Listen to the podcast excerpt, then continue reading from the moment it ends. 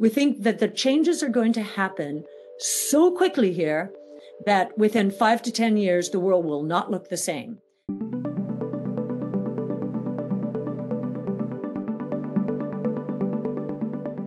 Hello, and welcome to Buy Side Views at TD Securities. I'm your host, Andres Rincon. In our second episode, we have the pleasure of hosting a trailblazer and thought leader in the world of finance and disruptive innovation. Joining us all the way from St. Petersburg, Florida, is Cathie Woods, CEO and CIO of ARK Investments. Cathie, thank you for joining us. My pleasure, Andreas. Thank you for inviting me. Look, we're really looking forward to hosting you today and having you on our buy side views. But I'm going to kick it off really, really easy. Okay. Uh, simple question for you, Cathie. How often do you come to Canada? Three times a year. Um, and uh, we have a new partnership with uh, uh BMO, BMO. And uh, so we're probably going to be touring more and more often. Oh, that's great to see. I'm going to tell you a little bit of an anecdote. The first time I saw you at CSTA 2019 in Whistler, uh, you were speaking at a panel, and everybody was in awe about what you what about ARK and the future. I was moderating a different panel, and I can tell you didn't you know it didn't get me to where you are today. Um, but uh, it was it was great to see you there, and I do hope that some of those trips to Canada add value to you. We're not necessarily known as a hub of innovation, although we will always have BlackBerry right? Um, but uh, you know, we are a disruptor in ETFs. First Bitcoin ETF, spot Bitcoin ETF, first ETF, uh, first fixed income ETF, and also very big in actively managed ETFs, uh, which you know a little bit about, of course. Absolutely. Actually, Canada blazed that trail, and uh, and maybe made it a little easier for us. You know, actually, people understood, anyone who had studied the Canadian market understood that it was possible. Uh, but there were a lot of uh, a lot of people here in the United States who only knew ETFs as, as passive, and they just didn't know what to do with us. So, congratulations, Canada. and, and and Cathie, sticking with the theme of innovation, uh, you've been a thought leader for well over a decade, and so I want you to take us back early into your career. And was there a catalyst that moved you into this space? Was it at as early as USC, or at uh, Tupelo, or at Alliance Bernstein, or Capital Group? Where did it start? Yeah, I guess in my childhood, my my father was a design engineer for radar systems and was always talking about the dawn of the electronic age, and uh, so that was kind of infectious. Uh, but I think when I uh, got into the business and got to Jennison Associates in in New York City, um, I uh, I was given the opportunity to get into equity research in addition to doing economic analysis.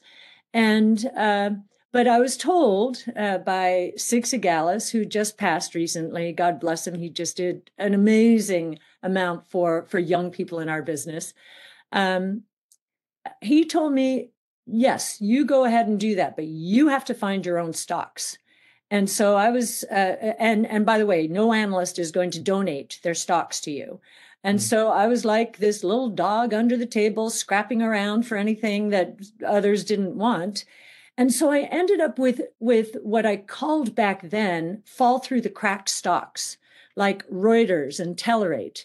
Those were called, this was in the 80s, database publishing companies. And the technology analysts didn't want it because it had publishing in it. The publishing analysts didn't want want them because they had uh, technology in the name or in the description. Uh, they didn't know what to do with these, and so I said yes. And and what do you know? That turned into the internet at the end of the day, right? So. Uh, so you were able to cross the silos, I guess, and that's that was your niche at the time. Absolutely. I, uh, I was calling them fall through the crack stocks. Today, we describe the same thing as convergence between and among technologies and technology permeating every sector, every industry, and blurring the lines between them. So, is it fair to say that Jennison Associates was where the big bang of disruptive innovation happened? Is that fair? Yes, I, I think uh, Sig Segalas knew Mr. Hewlett and Mr. Packard. I mean, mm. he he was an analyst in the 60s and so his love of technology also was infectious and there was one other I would think, a seminal experience uh, in my early in my career, and that was at Capital Group. Capital Group, uh, great research teams eh, with very long term time horizons. Uh, and uh, I think that has influenced my thinking as well. You know, we have at ARK uh, a five year investment time horizon. Most people in our industry actually are looking backwards, to be honest, you know, or at least they're looking at current quarter. Time horizons have shrunk, risk off. Uh, is a, a difficult period for innovation, but it's also, as I say to my team, now is the time we're going to make our future performance. And so we concentrate our portfolios towards our highest conviction names during difficult times. And it usually works out pretty well. So, Cathie, sticking with the Big Bang and the big ideas, you do have a very well read report, your Big Ideas report. It's a must read for the financial industry. I went through it recently, 153 pages, but it's still a very good read. Uh, can you talk to us a little bit about the ARK's five innovation platforms for the future that you talked to in this report? Yes. So the five platforms are multiomic sequencing. So it's no longer just DNA sequencing, it's RNA, it's protein, it's methylation. It's complicated. it's a very important topic, though, because uh, we're unlocking the uh, codes to life and death and longevity. So, um, uh, so multiomic sequencing, robotics, energy storage, artificial intelligence, and blockchain technology. And I think as you saw at the beginning of that report, our chief futurist, Brett Winton, um, did a, a, section on the convergence between and among these platforms. And so, what we're beginning to see are S curves feeding other S curves, feeding other S curves, which means super exponential growth. Uh, and and it really has already started. Many people last year ignored some of the innovation breakthroughs until we got to the end of the year. Uh, Chat GPT, and actually that really uh, didn't become really uh, didn't become a big deal in terms of headlines until this year. And I think it's doing a lot to wake people up as to how quickly innovation is advancing here. And and you know that's a very good point because one of the slides that really caught my attention in your report is one that, and I'm going to paraphrase, says that by 2030, most of uh, growth equi- most of equity value will come from disruptive innovation platforms. And what was really interesting is that half of that, if not more, came from AI. But some of these technologies are fairly early on, I would say. So, can you tell me how AI will play a role in the day to day economy? Well, we're we're already seeing. I, uh, today, IBM announced that they are not going to be hiring any more back office people. Uh, they're going to they're going to, and that would be about five thousand that they're not going to hire this year, and and probably not in the future, uh, because ChatGPT can do. Uh, or GPT 3, GPT 4 uh, can do a lot of tasks. And, you know, even programming, uh, we're seeing uh, developer productivity double, and we think it will go up tenfold. And we're being surprised uh, day to day at the leaps that AI uh, is taking. Uh, we think that the biggest winners in AI, and sure, there are the check the box companies like Microsoft with OpenAI and NVIDIA, but they're priced for this now. The companies that are not priced for the benefits that AI will offer are those companies that not only have domain expertise in these innovative platforms that I just mentioned, but have AI expertise because AI is going to permeate every sector. And most importantly, once you have those two, proprietary data. So look for company because OpenAI and most of the open source AI platforms are, are really going to commoditize. You know, it's just all the data from the internet, uh, and everybody can have it. And even though uh, OpenAI is starting to try and close its ecosystem and start charging, you have a company like Meta Platforms coming out with Llama saying, no way, we're going to keep pushing the envelope here. And you have academics uh, in universities doing the same thing. And Canada of course, is known for its AI expertise. A lot of a lot of tech companies are locating divisions in Canada because of the AI expertise there.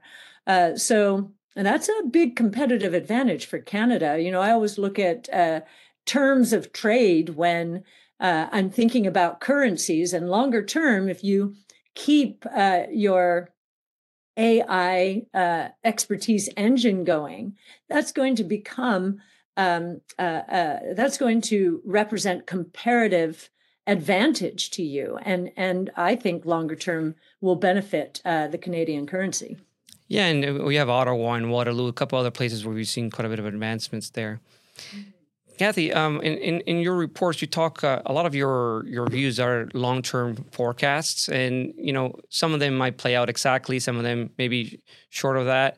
But if let's say all your views play out, which industries do you think will be most impacted? We've already seen, just to be clear, we've already seen it in auto. You obviously brought that quite a bit. Um, I recently listened to one of your podcasts on the construction business. It was fascinating how it's actually developing that space. But are there any industries that you see really impacted? We actually think every industry is going to be impacted. And now some are obvious. Uh, and so you'll see tremendous disruption, yes, in not just autos, but the entire transportation industry, including regional airlines. Uh, according, and this was in Big Ideas, according to our analysis, up to 60% of all short haul, flights, we think, um, uh, will succumb to autonomous uh, driving. Uh, because we're going to set up our offices or our our beds or whatever, and and uh, take that kind of transportation um, to get from one place to another and avoid a lot of hassle. Um, uh, so all of transportation delivery, uh, the the drones and air taxis, uh, we think are going to disrupt the delivery uh, business. Now FedEx and UPS and others are are working on this, but there are some pure plays, and you know we always. Um, we always uh, try to, with with our analysis, look at uh, pure plays and how quickly they'll be able to scale. Uh, because they they they're not being disintermediated or disrupted and therefore distracted uh, like some of these other companies are. Certainly, this has been the case uh, with uh, electric vehicles. Tesla didn't have to worry about the internal combustion engine in it, and and from the beginning, it it it began to think about cars without human drivers. Those are two big hurdles that the traditional auto manufacturers have to overcome.